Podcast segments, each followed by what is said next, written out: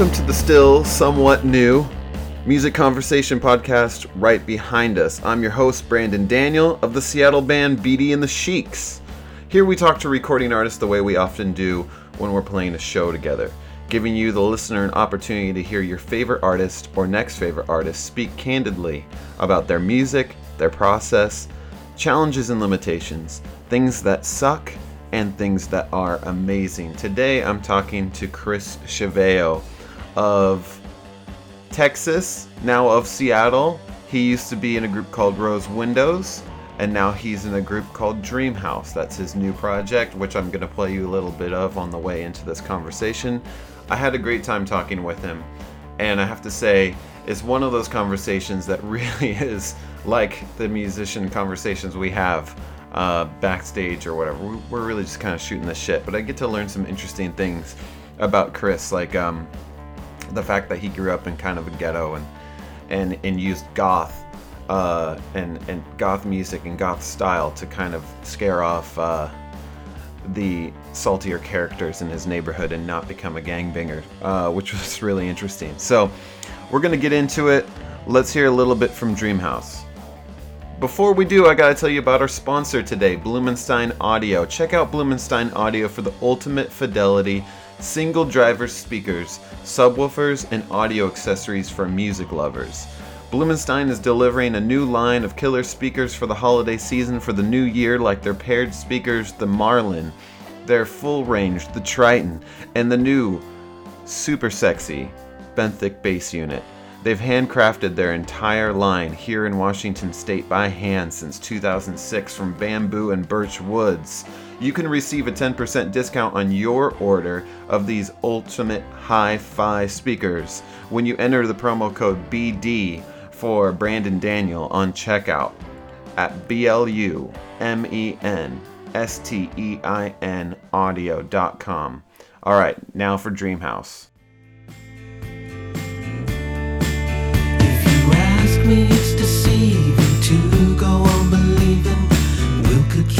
Promises. I've gone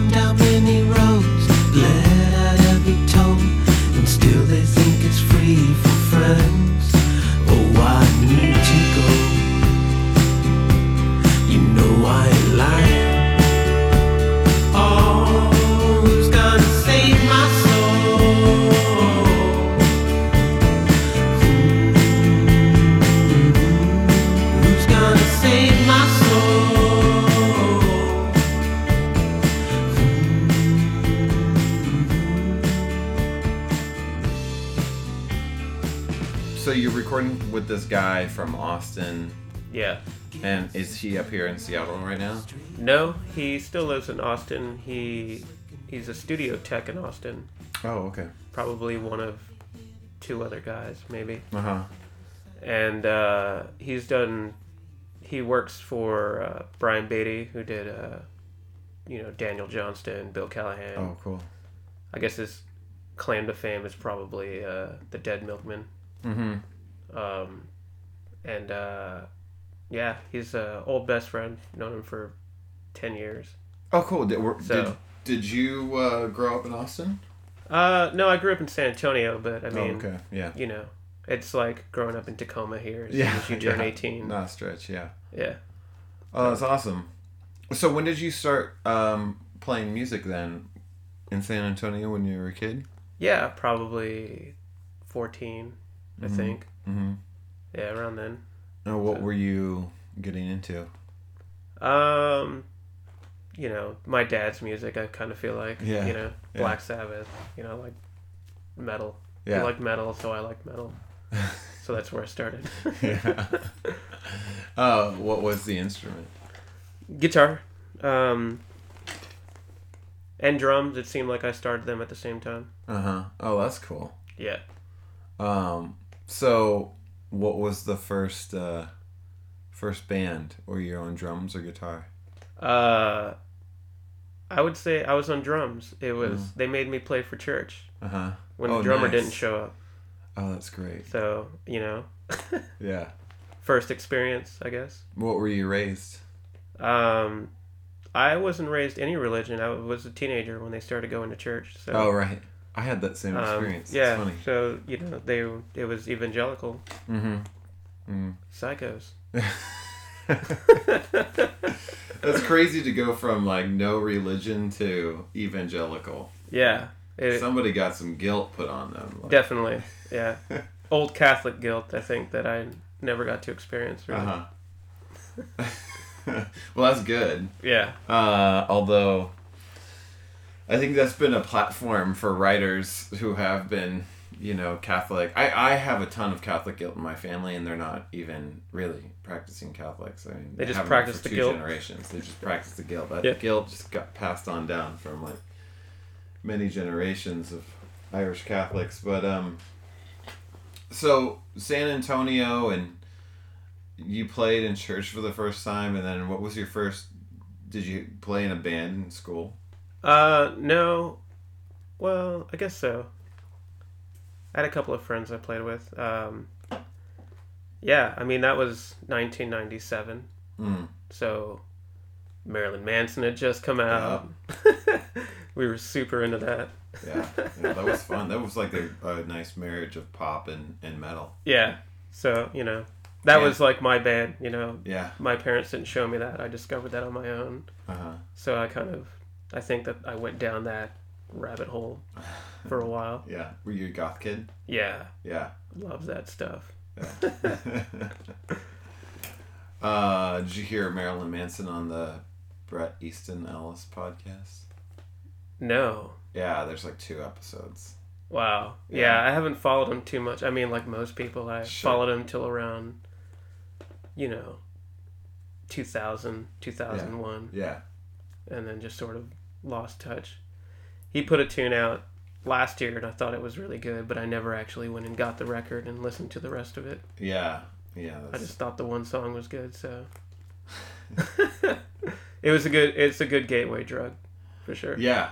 Yeah. I found all sorts of things that I still listen to now from that. like what? you know, Skinny Puppy. I still dig some, Mhm. their stuff.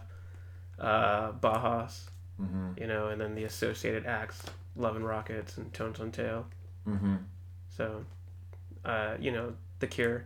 Right. Every, you know, when you go down that goth hole, you find all of those bands, and Yeah.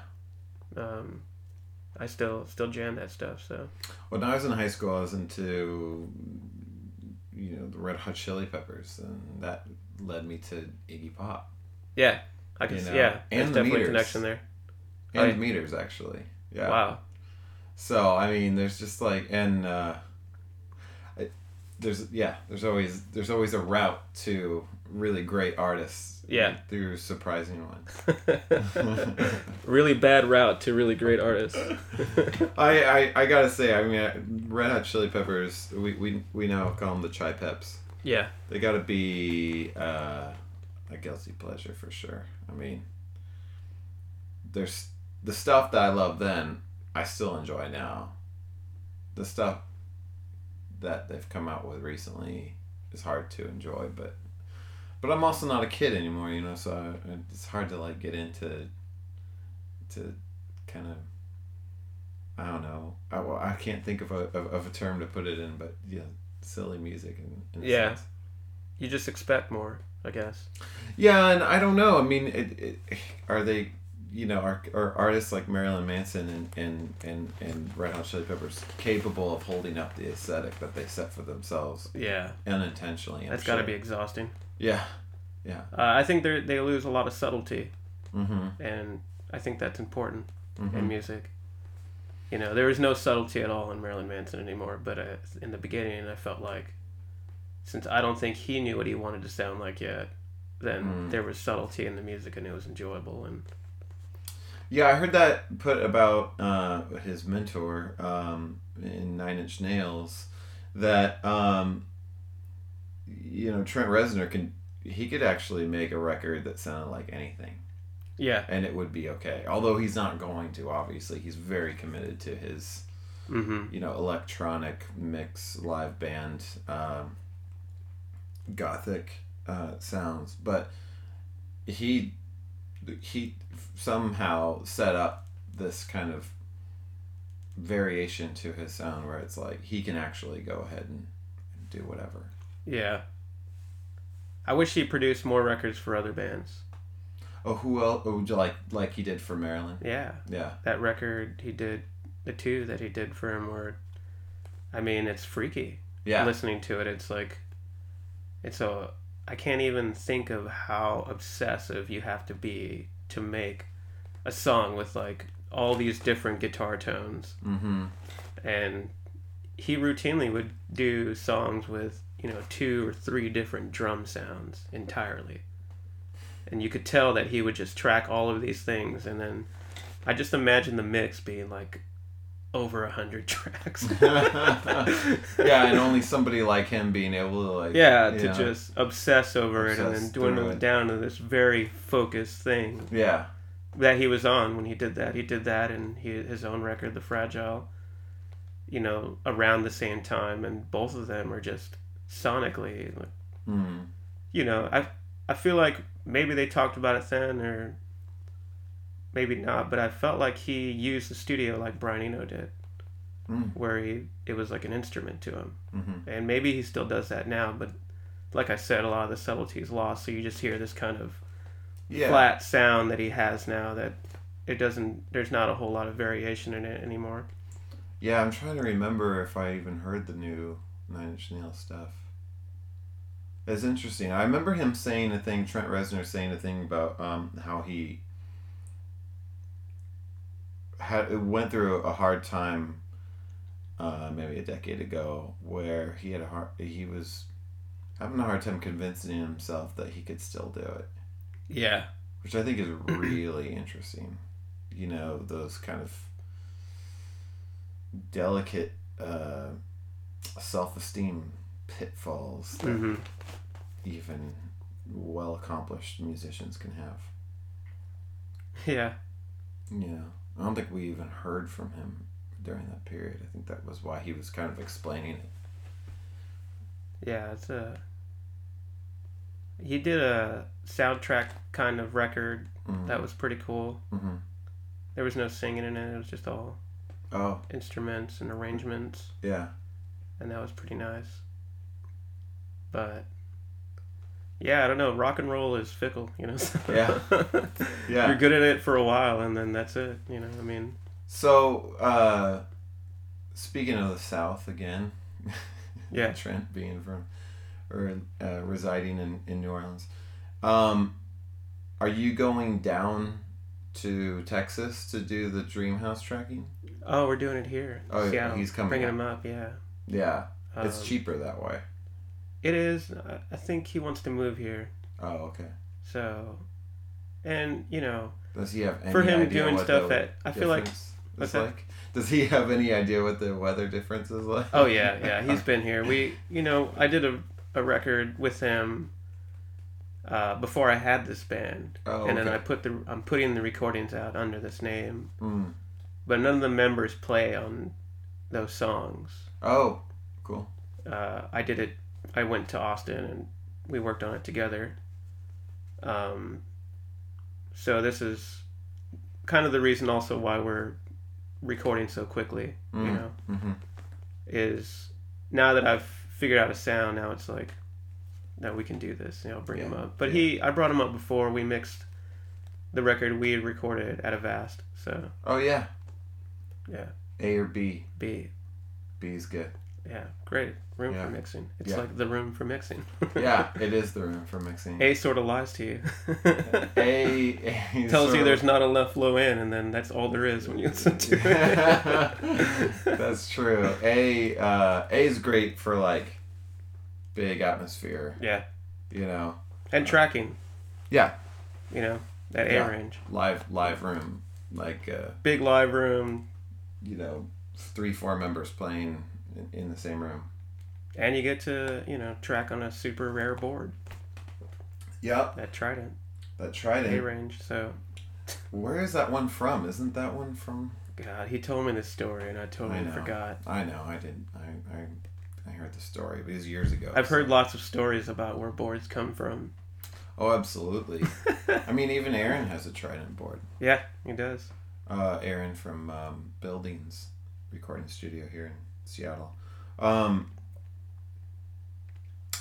so, are you? Uh, so I'm kind of confused. Are you uh, working on? Are you are you mixing the tracks that you already did, or is he actually going to capture your new band? New band.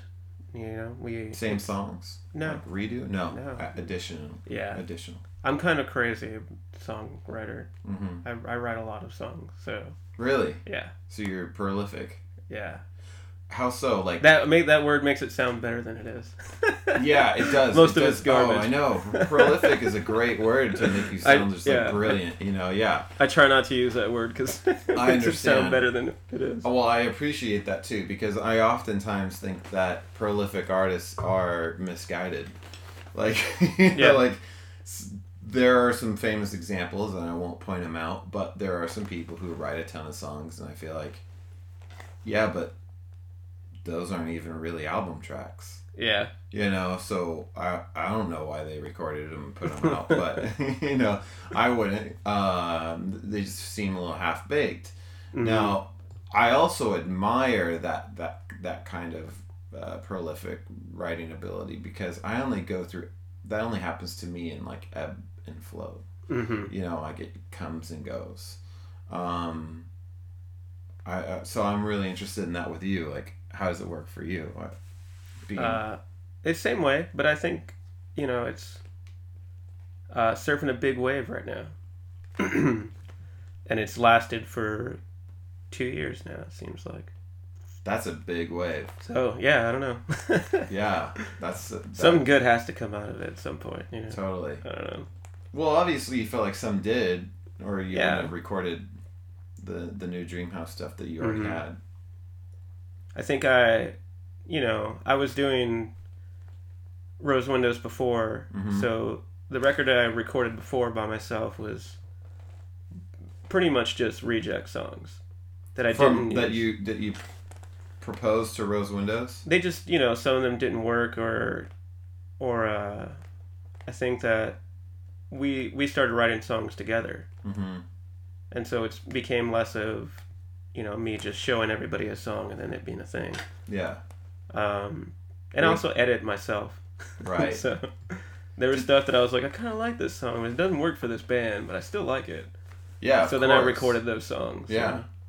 Um, And you felt those actually kind of continued into a style, like they had a sound in and to themselves. They weren't just all over the place. uh, they were totally all over the place, but the last two that we did had a sound, and I was like, this is cool. It's Yeah. too bad I found it this late, but this is cool. Right. Right. And then so that is what we really concentrated on when I got uh, Dreamhouse together. yeah. Or those two songs and then making more songs with that feel. So is that like a seven-inch type of thing? Um, those two songs. we did. Uh, I did the Wound Liquor tape, Mm-hmm. that tune and, and another on it. Mm-hmm. Uh, and then we all recorded 2HB, that Roxy Music cover with Schroeder. Oh, cool. Yeah. Yeah. And uh, and then we have an I have an EP coming out from that record. Uh, there's like four or five songs. So uh, uh, once you found that style, you started like adding Yeah. to it. So cool. I'm gonna, you know, put that out and I mean, honestly, it's mostly to have Mm-hmm. tapes to sell. Mm-hmm. You know, they're like demos basically. Yeah. So and uh, during that time while I have that we'll be able to be recording and working on something and you know, be in no rush Yeah. at all. Um, so with the Rose Windows thing, does, does when Rose Windows started out, you, you were you bringing them songs, and Yeah. then, and then they would, because there's a lot of writers in that band. Was it did it start out as you? Uh, it started out as me, and I Oh. mean, in, in the end, I still wrote most of the songs. Right. Um, I mean, it was a band just like this one. Uh huh. I demoed songs. I put had a bunch of tunes already before I got the band together, and then I got the band together, Mm-hmm. and we did the first record. You know, pretty much with me writing the tunes and arranging them, and then the second one was, you know, we started to. I mean, by then we'd been touring forever, Yeah. Yeah. or so it felt. So Yeah. I mean, we were, you know, we were working on stuff all the time. Uh huh. So it became more collaborative on the last album. I don't mean to put you on the spot, but I, I think like one of the most important questions that musicians, not just myself, uh, would have for you in that in your unique situation with uh, going from Rose Windows to Dream House. W- when you're a a significant label artist and that large group that you have for very understandable reasons you know breaks up Mm-hmm. although i'm sure the timing was kind of frustrating because you had really good momentum Oh yeah. um do you get to keep that relation with the label like for for dreamhouse i mean do you do you get to to, to, to keep that uh, relation with the label going forward into your new work Um, no. I mean, but you know them, and you know Yeah. all the people that you worked with going through things, and I, I think it's it can be a little scary, really, because Yeah. uh, you could either be like, "Whoa, that's cool," you know, or like, uh, "Not as cool as the other thing," you know. I mean, that that's a very real thing. So you could record it, share it with them, and they may be. Yeah, because I know yeah. you know because I know them, but it doesn't mean that it's like. There are a million reasons why a label won't pick up a band. you Sure. know? Yeah. and it. My time being on one and being around it all the time, I noticed that most of it was timing. Yeah. Oddly enough, like they would be really into something, but timing. There's, we have no room for release. Yeah. We can't release this because our calendar is completely full with all the stuff we've already picked. Yeah. You know. That happened to me once with a label where they said, uh, we were, you know, I mean, I even had like the in person meeting, took me to lunch or whatever. I'm like, we really like this, but we have a group that's too similar. Yeah. And I'm like, yeah, I bet not. Yeah. You know? So So they they had a group that was too similar that was having a hard time selling. all right. You know? Yeah. And it's like, yeah, that's pretty narrow mindedness. But I mean, you have to be as a business person if you want to try to make money. Yeah, and you also, I don't know, it's a different world out there. You don't need it as much. Mm-hmm. Yeah, I know. Right.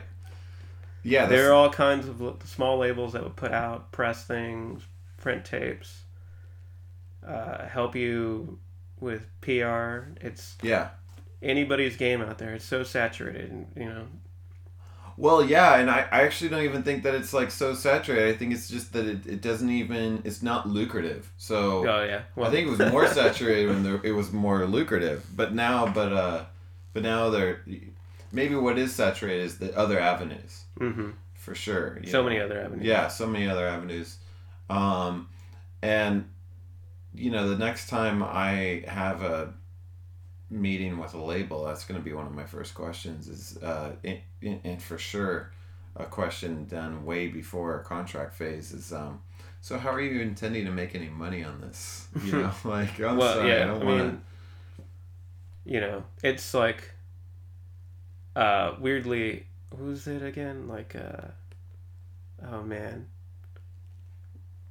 Black Sabbath hmm was on that one label, and I think it was like someone you wouldn't even think, like Melissa Etheridge or something Uh-huh. like that, was putting out records, a new artist on it, and Black Sabbath was the flagship, and she was able to put out records because they basically made the money for that, for them, you know, for a label to support smaller acts, is Right. they use the money from their bigger bands in order to promote the smaller ones. And, Sure. Yeah. I mean, I've pretty much noticed that that's the way it ran.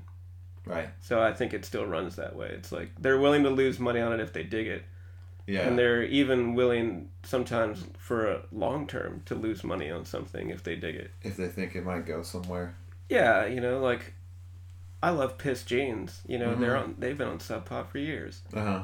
and they'll always be on Sub Pop. Uh huh. but they'll, you know, they're never gonna break even, probably. you know what I mean? They're, I don't. I just don't. I don't see them, you know, blasting on commercial radio Yeah. and you know selling out, you know, uh, the Key Arena. Right. You know, but they're. I mean, if they dig it, they'll just they'll stick with it. Well, you know, one of the most surprising thing, second most surprising thing around the the Paris um, terrorism attacks to me was that the concert that they attacked, you know, was the Eagles of Death Metal. Because I I have friends uh, that are you know I have um, acquaintance to that group, and um, and I didn't even know they were still going, let alone touring Europe. Yeah. you know? Yeah, me neither. with a show large enough to you know necessitate uh, attention of terrorism. I mean, it, I, that's a weird way to put it, but you know what I mean. Like, you know, a, a, a show big enough to attack. Yeah. You know, we know groups that go over to Europe and play shows so small that they're not in theaters. Mm-hmm. Um, but uh, and and it's still an accomplishment, still a pretty cool thing to do. Yeah. Uh, but that was so freaky when when I realized that you know it was the Eagles of death metal and and and uh, like I mean just to kind of connect that to the Pissed Jeans thing. I mean, they're obviously doing pretty well. Yeah. I st- but it's kind of so under the radar. Like you can do well these days and nobody knows. Yeah. Nobody I around you so. knows. Yeah. Yeah. Yeah.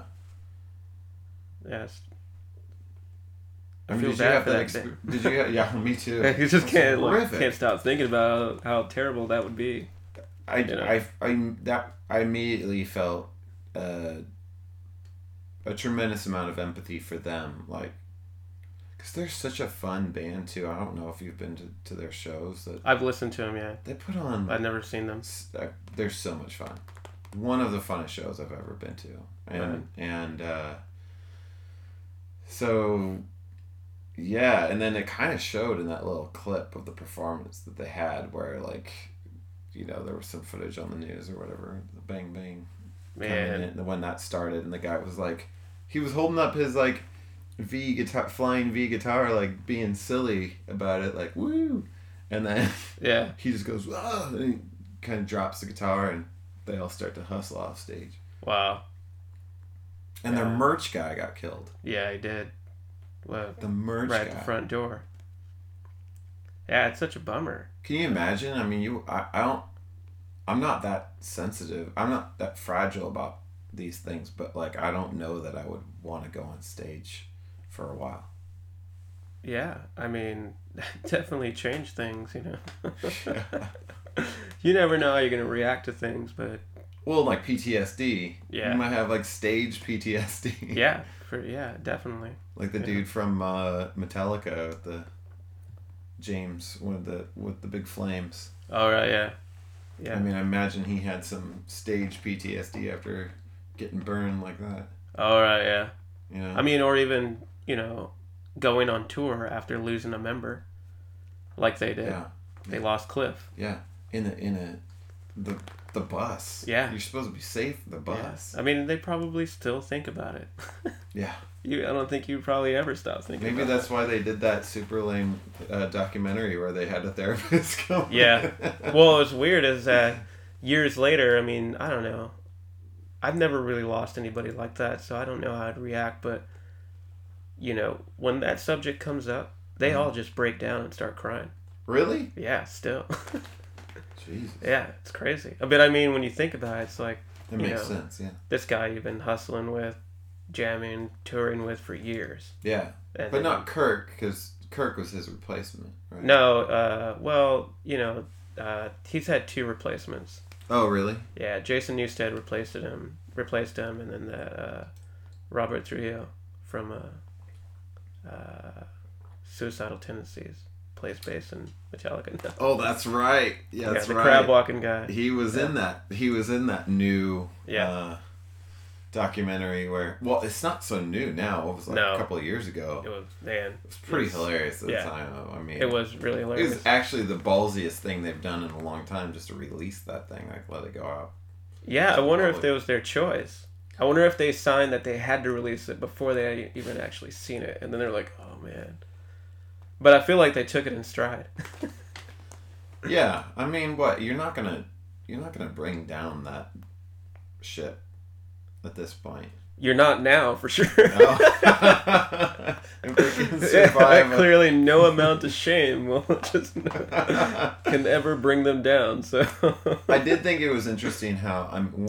Um, I'm assuming you know we're part of the same generation, and and when, um, when things were going down with Napster, and when Lars was speaking up about uh, Napster, he was one the first to do it. hmm uh, the music for you know file sharing stealing essentially what it was and is and you know he he came out so adamantly against it and we all kind of like us high schoolers were like dude shut up you're just douche whatever yeah, man, this might be weird too, but I never really used the internet back then. I didn't even know what that was. no way really Yeah, did not know what it was when they were talking about it. Like, oh man, Metallica sucks. There's a thing about Napster, and I was like, no idea what that is. what are you talking about? I was still going to CD Exchange, you know.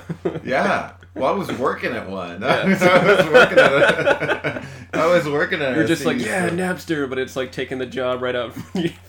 yeah well I, I didn't I mean, you're not looking for a career at that point. I but- wasn't on the side of Napster at all. Yeah. I actually never thought that it was good. I used it, um, but sparingly. And uh, I usually used it to check out new artists, and I still bought a lot of CDs. Helped that I worked at a record store, but um, what's funny now is that he's totally he was he was totally right. Yeah. Well, yeah, that was gonna. Yeah, I mean- it, it did exactly what he said it would do. Like worst case scenario is what happened. You know, it it level and and I don't know, it was a good thing or a bad thing that the majors are bankrupt. Uh, it's hard to say. I mean, they certain at that time they were pushing out shit like Britney Spears, so and they still do, like One Direction and stuff like that. But I think that's always going to be around. It doesn't matter if there's a record industry or not. Yeah, I read some article just recently that was like a revenge of the Sith sort of thing with major labels making their comeback with uh, Spotify and things Oh, like right. that. Yeah, getting getting in, getting their cut first, and then you know whoever else can get anything. I, I don't know. it's just like How did that work? How did that work with Sub Pop? Did with like Spotify and all that? Did that just kind of go towards your album sales? well, I mean, kind of. Um, you know, it's just pennies. You know. Oh, I know. So fucking ridiculous. I believe me. I've seen the numbers. I I have the statements. They're Yeah. horrific. uh, it was on there. It was like, uh, you know, it was in the contract that they were going to throw it up on YouTube and Mm. throw it up on Spotify, and I was just like, I don't care. You know, 'cause- Yeah. you know, for as a new band, I was thinking like the more people who have access to it, the better. Mm-hmm. You know, I don't care. I don't expect to make anything off of this. Oh, that, that's would be- the attitude you went into it. with? yeah, I mean, I just, you know, they were were we were an eight piece band. Yeah. I just didn't see it happening, but it was fun. Yeah. Yeah. Totally. you know, you know, and I, you know, we are weird. It was weird Yeah. music. It wasn't. I know it's on the radio. It was I've pretty. it. It, it they was, weren't gonna play that on the radio. It was pretty epic though. yeah. Your your your music always surprised me with its epicness, for sure, and the best use of that messed up. it really did though. I mean, every time I heard it, I was like, uh, I don't know. There's just that kind of thing that you like. You you. Um, I think uh, you can't help but be jaded in a city like this and just go, oh yeah, that band. I've been hearing a lot about them. So well, okay, let's hear this. And Yeah. then whenever it, was played, I was like, damn, okay. well, good. You know. That's yeah, yeah. It was gripping.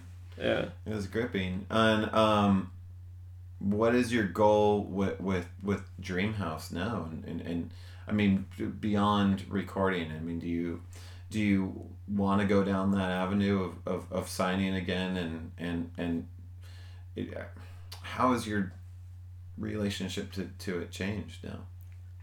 Um, I've been doing this so long that I'm okay with doing this Yeah. longer. Yeah. You know, I don't. Uh, I honestly never really took a whole lot of comfort in life. Like, Mhm. living at a place and it being my place and having a bed and things. Yeah. And, you know, I just, it's weird. I'm 32 now and I just recently got that stuff, like last Right. year. yeah. Yeah. Signed, signed to an apartment, put my name on a lease. I hadn't done that since I was 18. Wow. And I totally got evicted when I was 18. Never Yeah. did it again. I slept on couches and toured all the time. I moved around a lot and always to play. Yeah. And- From where to where to where? Just, I man, let's see. I've lived in San Antonio. I've lived in Austin. I lived in Browns. Brownsville was weird, but it was cool. Brownsville. Texas, right on the border of Mexico, Okay. Matamoros. Um, I lived in L.A., San Francisco. hmm You know, uh, here. Yeah, and What brought you here? um, I toured. I was like 22 with a punk band. We Oh, we yeah. were uh, went to on tour with the Adicts. We were their opening band, hmm and we played El Corazon when it was Graceland, Yeah. And uh, I dug it here. I had so much fun here. Yeah. uh, somebody uh, I was just hanging outside and it was really early in the day. Realized we weren't gonna get a sound check, so I was like, "Well, I'm just gonna stand in the rain until it's time to play. I guess yeah. nothing else to do." And then some girl uh, who was, you know, they were about to start. People were kind of showing up to get in, Oh, good. and uh, she was like, "You look like you haven't eaten in days." And I was like, "I really haven't." and she took me to like Taco Del Mar or something like that huh. and was like, "Hey, so uh, we can go hang out friend's house if you can get us into the show." And I was like, "Yeah." So it was one of the few cities that I had been to, and I had done this round like three times Uh-huh. around America by this point. Uh-huh. and uh, I had so much fun here. Yeah. And everybody was so nice that I was like, I'm gonna come back here, you know. And it took forever. It Right. took like I don't know, like four years or something like that Uh-huh. to finally be able to move here. But I'd always intended Oh, that if I was going to leave Texas again, then I was going to move here. I was just talking to um, Maria from Acapocalypse, and and she's from Texas, and she had a similar experience. Where she thought Seattleites were sweethearts, Yeah.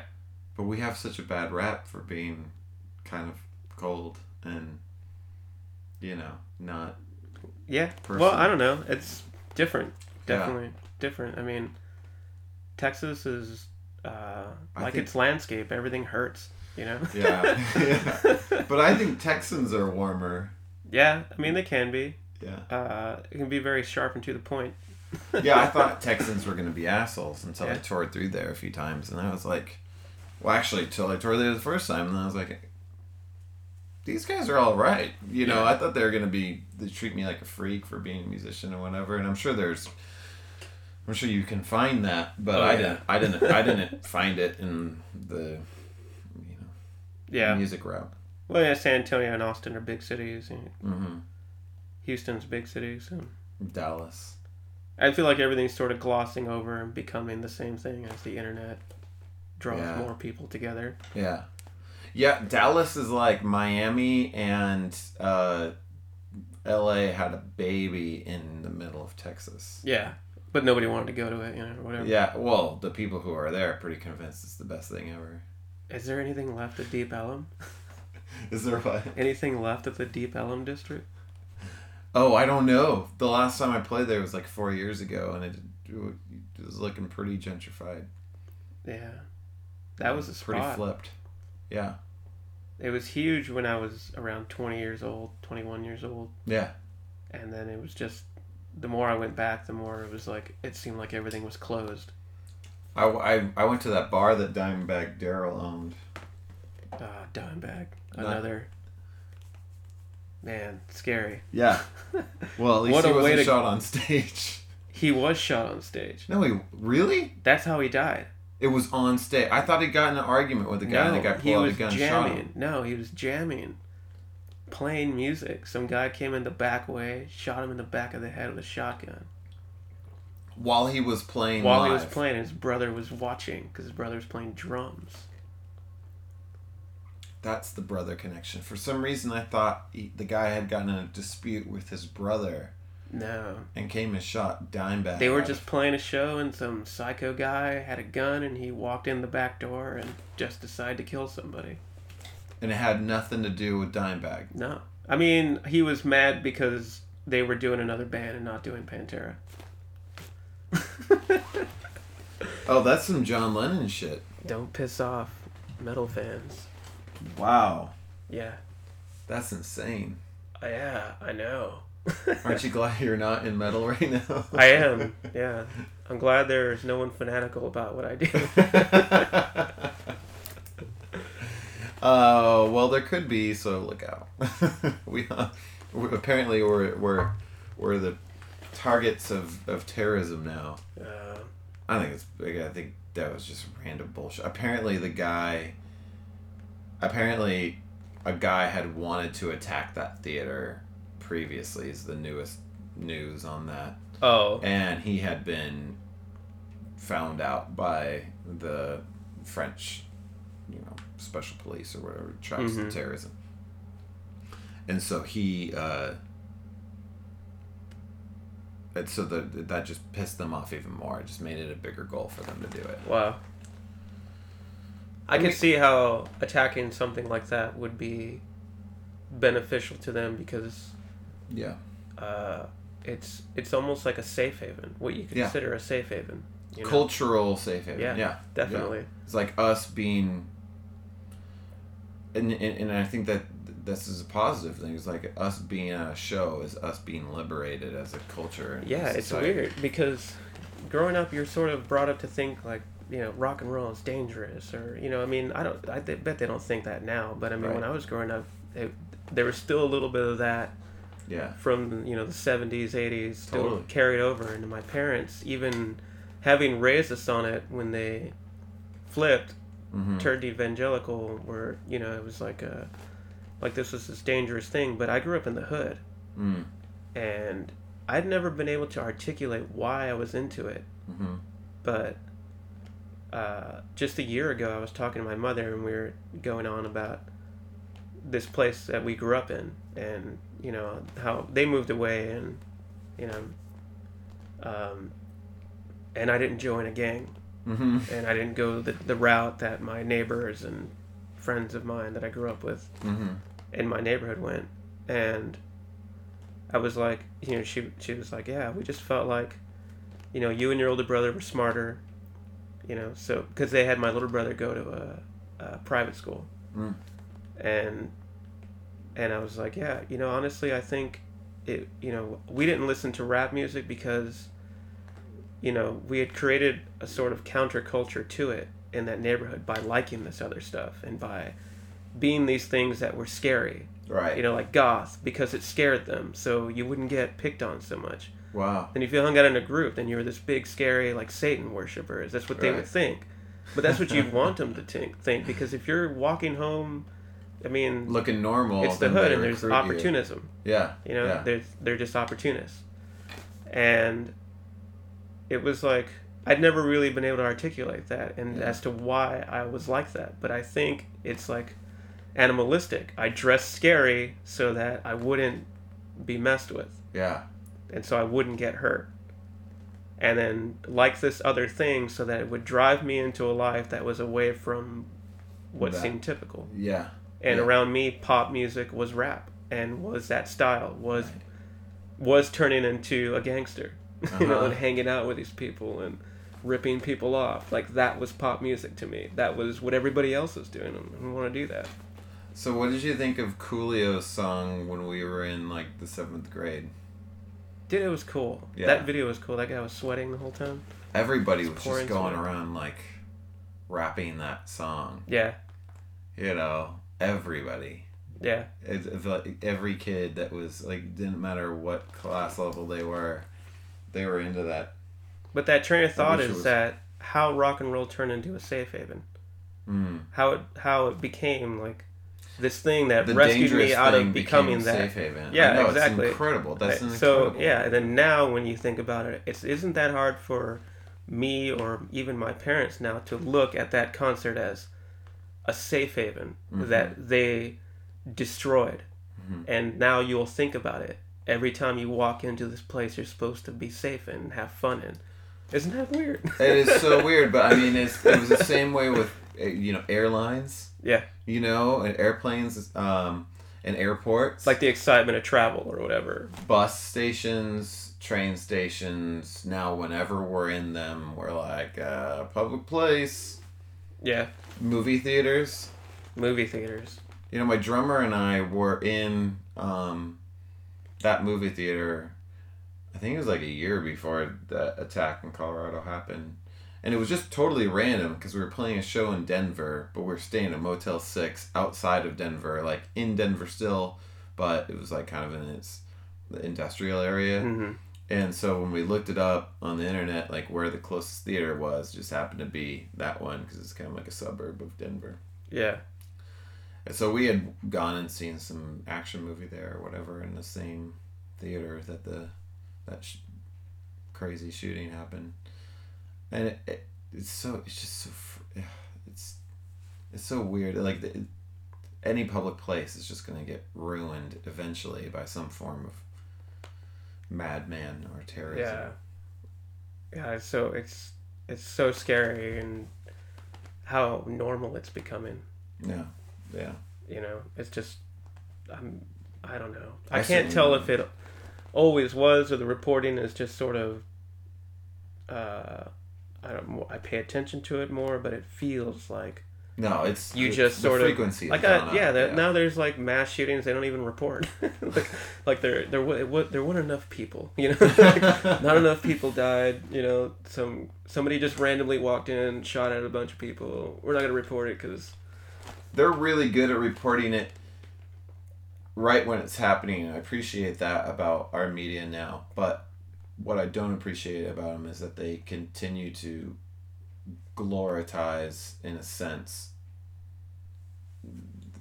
the the worst of it after the fact. They keep it going for days. They keep Yeah. talking about it maybe too long. Like it's it, it doesn't actually benefit us to hear the same news in in, in greater detail over and Mhm. over and over and over again. Just giving anyone who wants some kind of negative fame an opportunity.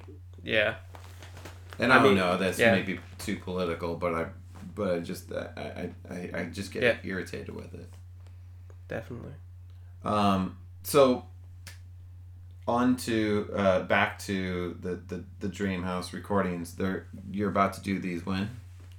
uh second week in december is when we start Cool. So probably a, a 2016 release. Uh maybe yeah. i'd be surprised i don't know the way these things work it probably wouldn't be out till 2017 Seriously? it, well it's you know it's going to be multiple sessions Ah, saving up yeah, to pay for all the studio time and yeah. and uh, No, I'm I'm I'm almost at the end of a project exactly like that. So I totally you yeah, understand that. Yeah. like I mean it's you would hope that you it wouldn't be so long, but even when you finish it, you know, if you find someone to put it out, they still need time yeah. to Yeah. get it pressed and to get everything, Yeah. you know, the release, the press release, everything Mhm. set up. The journalism that they need to have set up for it Yeah. to be covered. Yep, all that stuff and uh yeah, so I I, ca- I can't imagine it being able to come out next year, but Yeah. That would be tight. Well, thank you so much for, for coming and, and doing this with me. It's been a, a really enjoyable conversation with you, and and I'm excited to throw a couple tracks into this thing and expose some Dream House for everybody. Sweet, yeah, thanks for having me. Yeah, all right. Oh, that old grieving brother, wind shaven, drenched in wine and talking jive. Erupting hot and cold ideas, every shadow passing, tracking yellow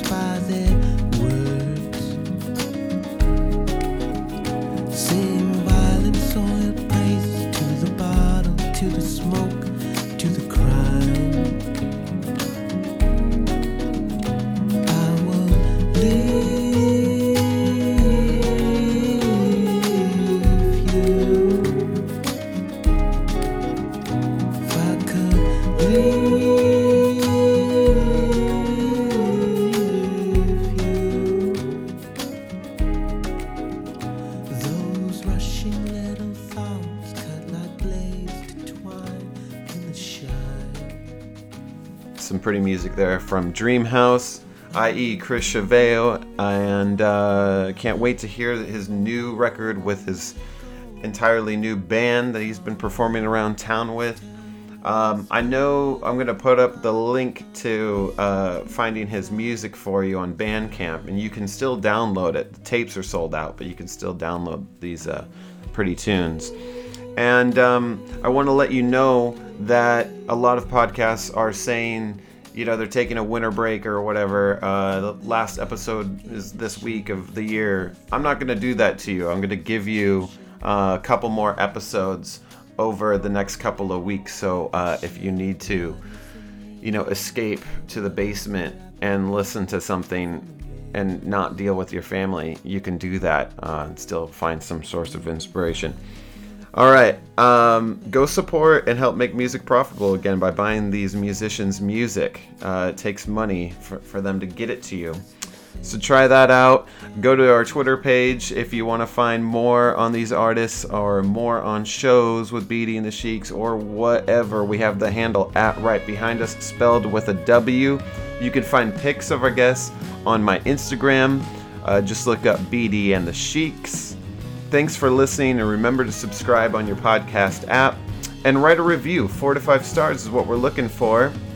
So help us out. And uh, if you do that, it'll allow me to keep bringing you more and more talented musicians to listen to.